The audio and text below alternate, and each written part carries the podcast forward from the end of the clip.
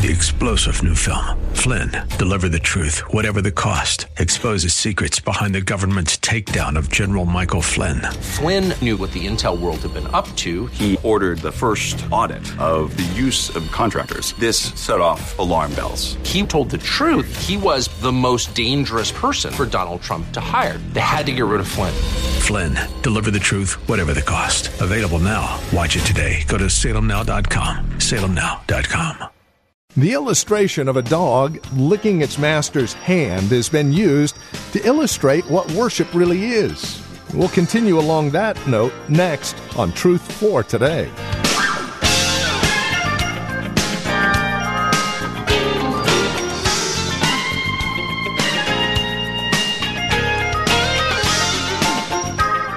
Our series is simply entitled Don't Waste Your Life, and today we focus in on Philippians 3, verses 1 through 4. If we're going to have meaning to our life, if we're going to be fully involved, it will involve worship. Our affection for Christ must be paramount. Welcome to Truth for Today. Pastor Phil Howard continues our view of Philippians. Today, Philippians chapter 3, verses 1 through 4 is on the table for discussion. Let's catch up with Pastor Phil, shall we? And today's broadcast of Truth for Today. Fear. God has told us to fear no, no one but Himself. Luke 12, 5. But I will warn you whom to fear. Fear the one who, after he is killed, has authority to cast into hell. Yes, fear him. Don't fear those who can kill the body. Fear the one who can determine your eternal destiny. So just fear the Lord. Don't be afraid of everybody. We're filled with a world full of fears. We can't get enough alarm systems, uh, enough guns, enough police protection. We have become a fearful society. Peace. Uh, Colossians, let the peace of Christ rule in your hearts, to which indeed you were called in one body, and be thankful. Uh, what's your uh, peace quotient? I, I like to think our emotional life is sometimes like a thermometer on where we are. Uh, that we all have dry seasons. We all have times that uh, you're walking truly. We, we walk by faith. But you need to see that the birthright of the believer is God has not called you to a miserable experience of knowing Him, but the ultimate reward of knowing Him is pleasure. He becomes your greatest pleasure. And I think the reason we've been tough in getting young people uh, to know God is we've told them everything they can't do. And, we've painted a Christianity that is not pleasurable. It's austere, sell out, give up, hold on, you know, let go, let God, and quit everything. It's just saying, why don't you come to the greatest source of pleasure you'll ever find? It's in God. The best use of money is found in God in His way. The best use of sex is God's way of sex. The best way of treating people is God's way. The best way of living out life is having God the center of all that I do. And it will not make a miserable people, it will make a people that overflow, that I exult that I can call this God my greatest treasure treasuring God as the greatest thing you possess.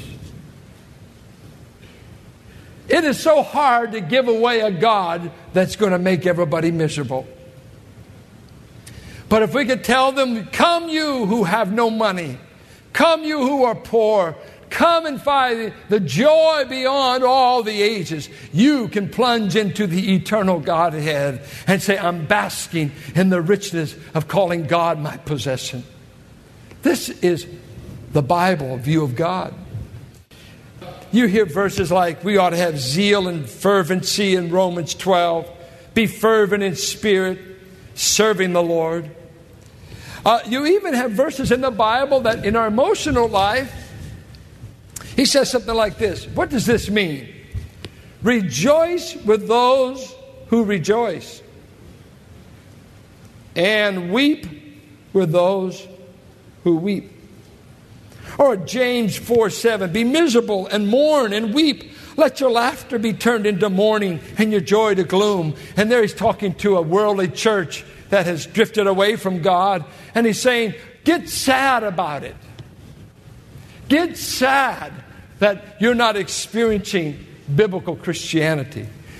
Be sad in your spirit that you've become worldly and you've committed spiritual adultery in James uh, 4 5 and that you've put God second. He says, mourn about it. Now, this is not an intellectual exercise, this encompasses your whole being. For you shall serve the Lord your God with your heart, mind, soul, and body.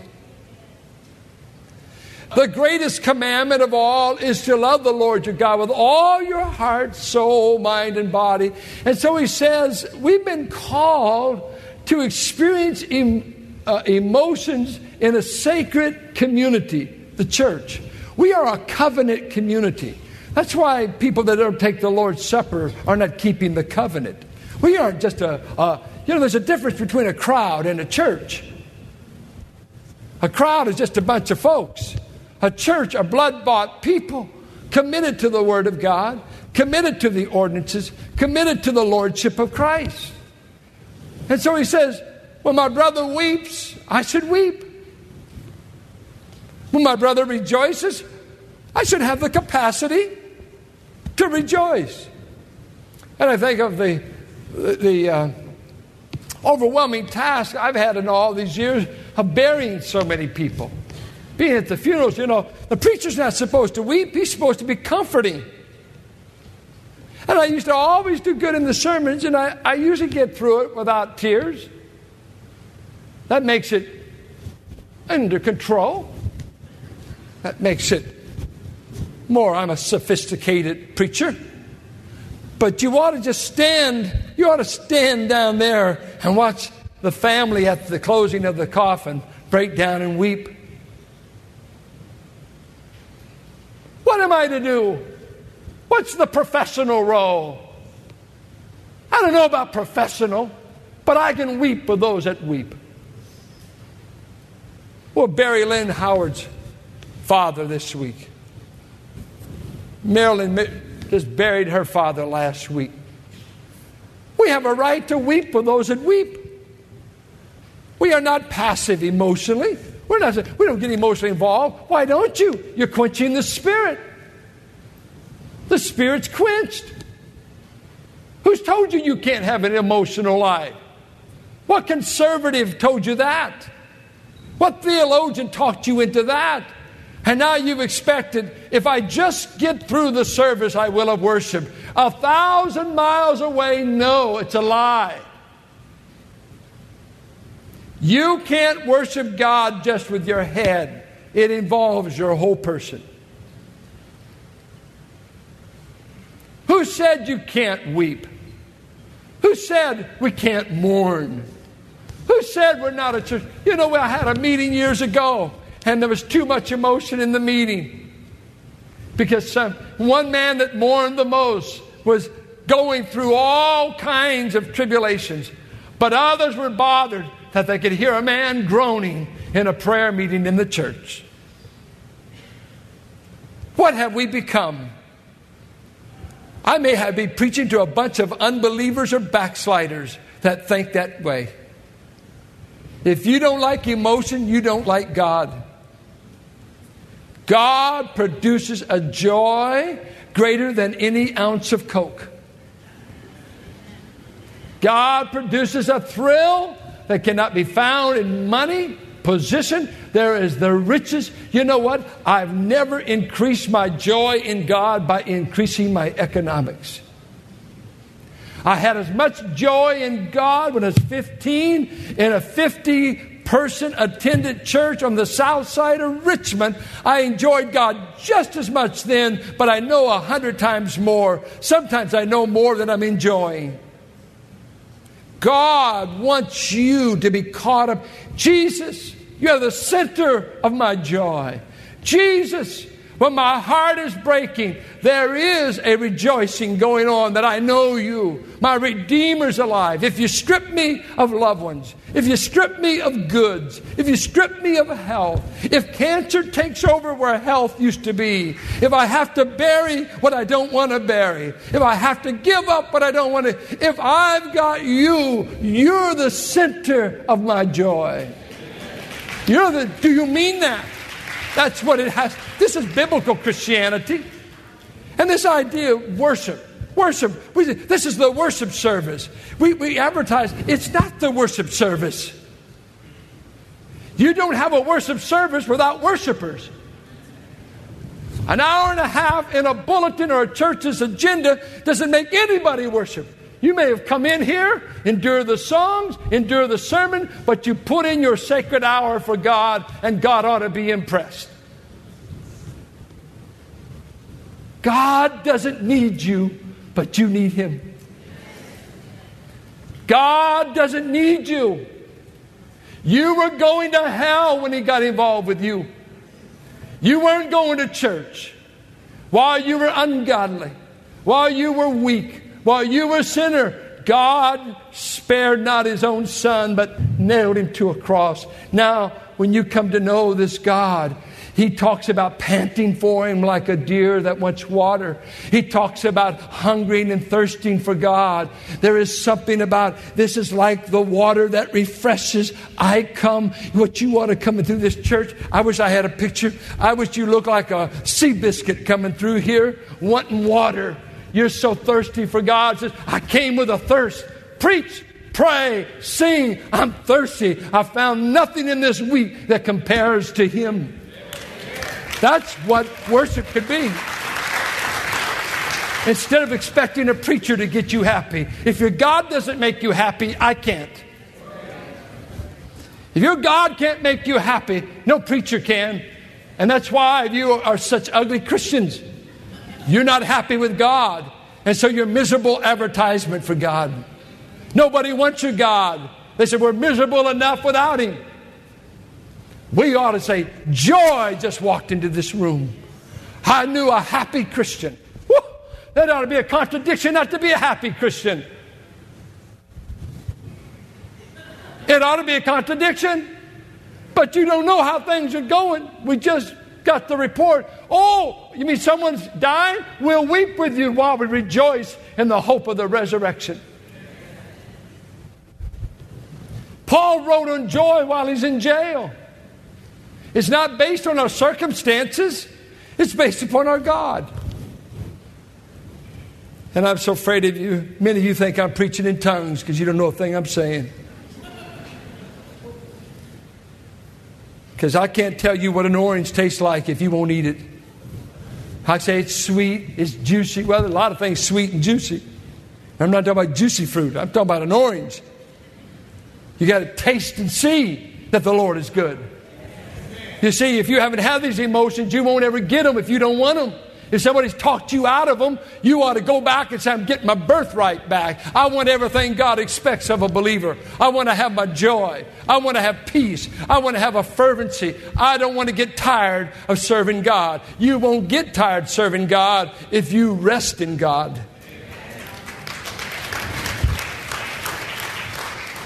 I'm so tired that deadness represents many churches and they wonder why they don't reach the community. Well, it takes grace for me just to attend.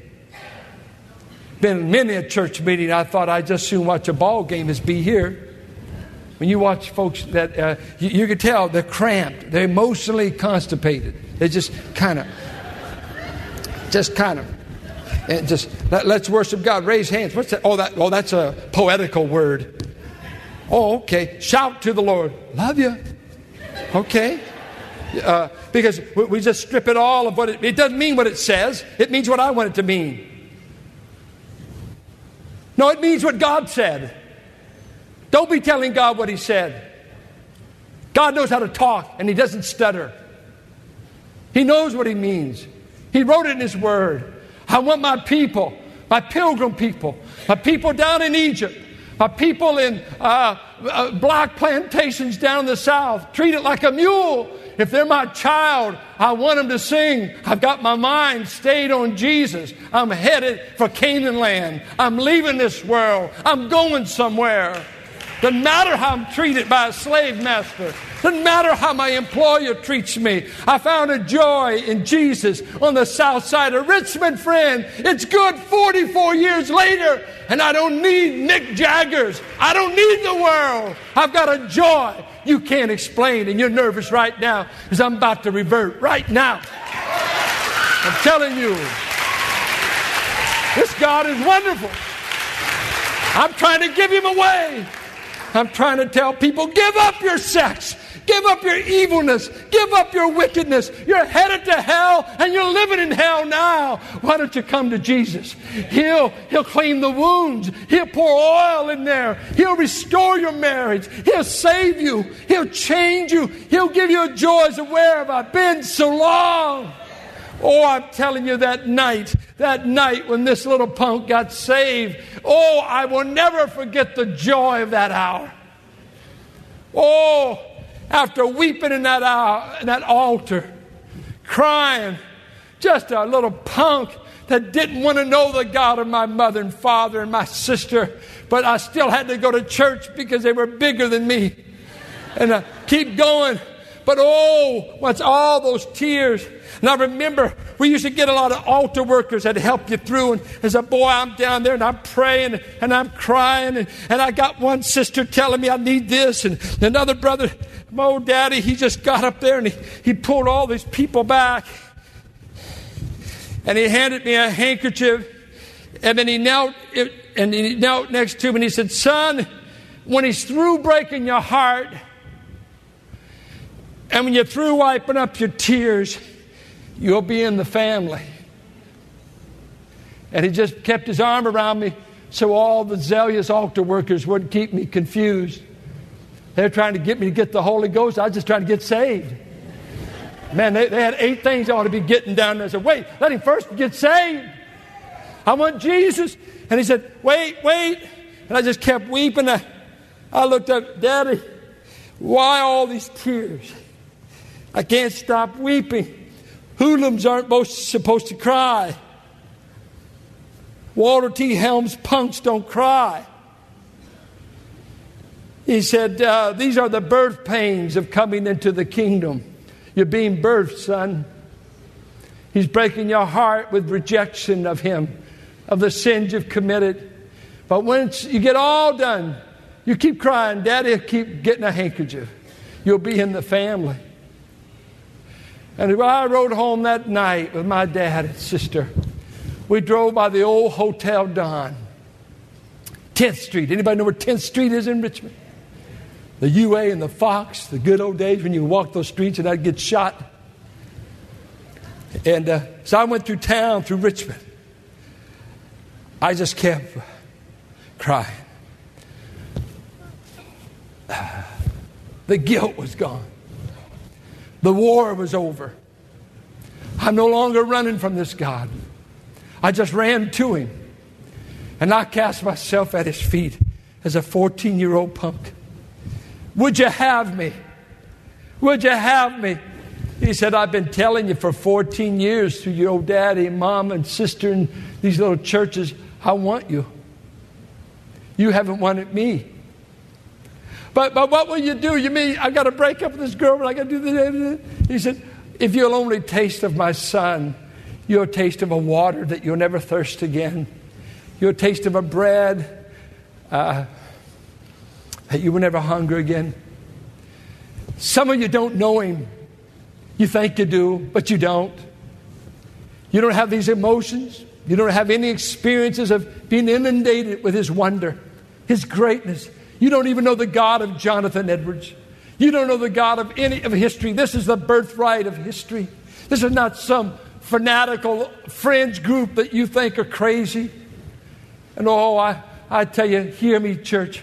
I've chosen in my heart. I would rather run with the untaught, the untrained, and the fanatical than I would with dead orthodoxy.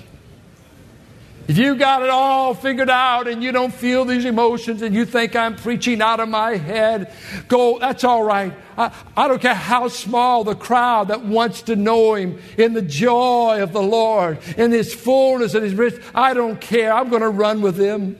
You've just joined the table today. If you don't like our menu, find a church where they said serve dead carrion.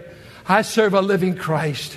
I serve a God that fills, a God that gives eternal life, a God that gives joy, a God that forgives you of all your past. I don't care if your daddy abused you. I don't care if you were sold on the streets. When you meet him, if he could change a Samaritan woman with a drink of himself, he can change you. This is the God we preach. I wish only that I was 25, starting all over. I've got to get a glorified body to keep up with what I want to say about him. Some of you, you've stifled the Spirit, you've quenched Him. And some of you have never experienced it. You think Christianity is just doing your duty. You've lost all the delight. Sin has stripped you. For when sin is there and when there's this quenching of the Spirit of all emotional life, no gratitude, no humility, you need to confess to God, I am a quencher of the Spirit. I want to know you, Lord. I want my peace back. I want the joy in knowing you, not the joy of circumstances, the joy of knowing you to flood my soul. Give me a fervent love.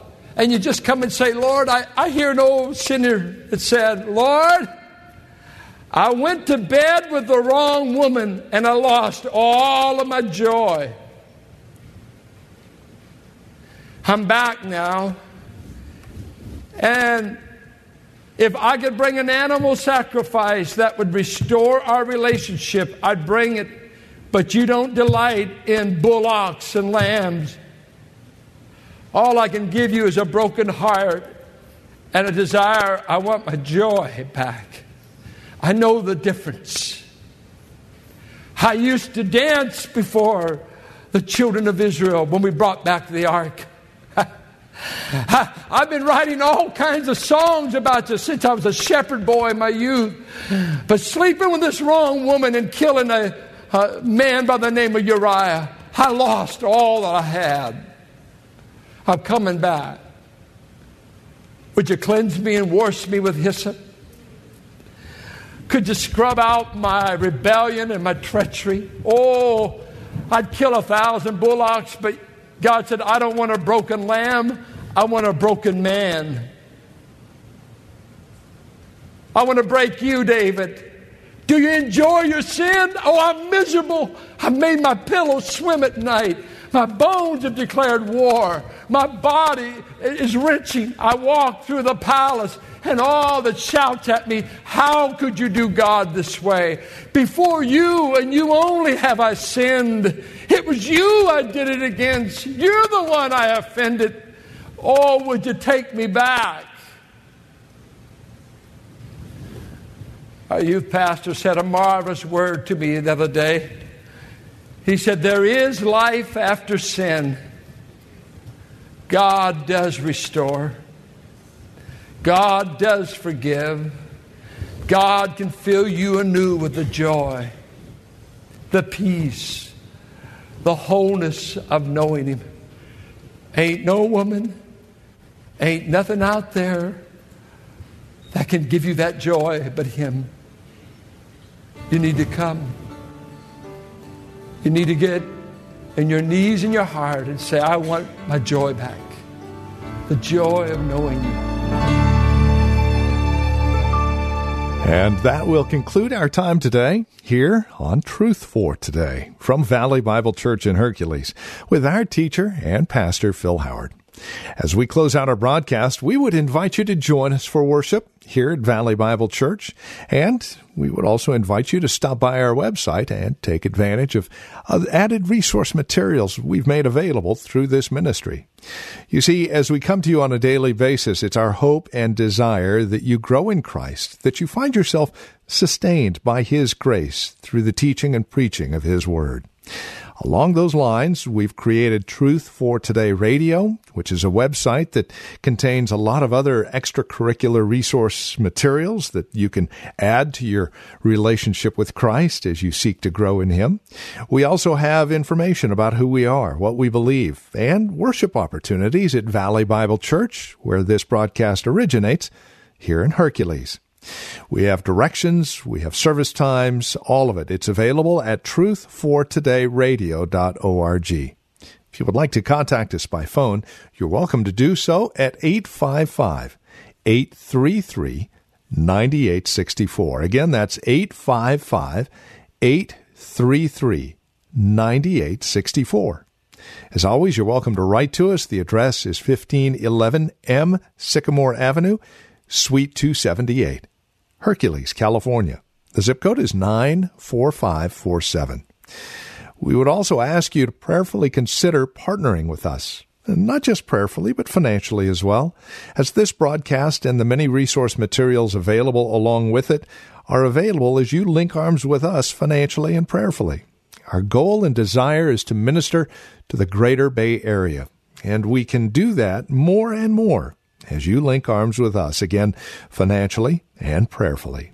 No gift is too small, no gift is too large. And whether it's a one time gift or monthly gift, it's all appreciated, and your prayers even more so.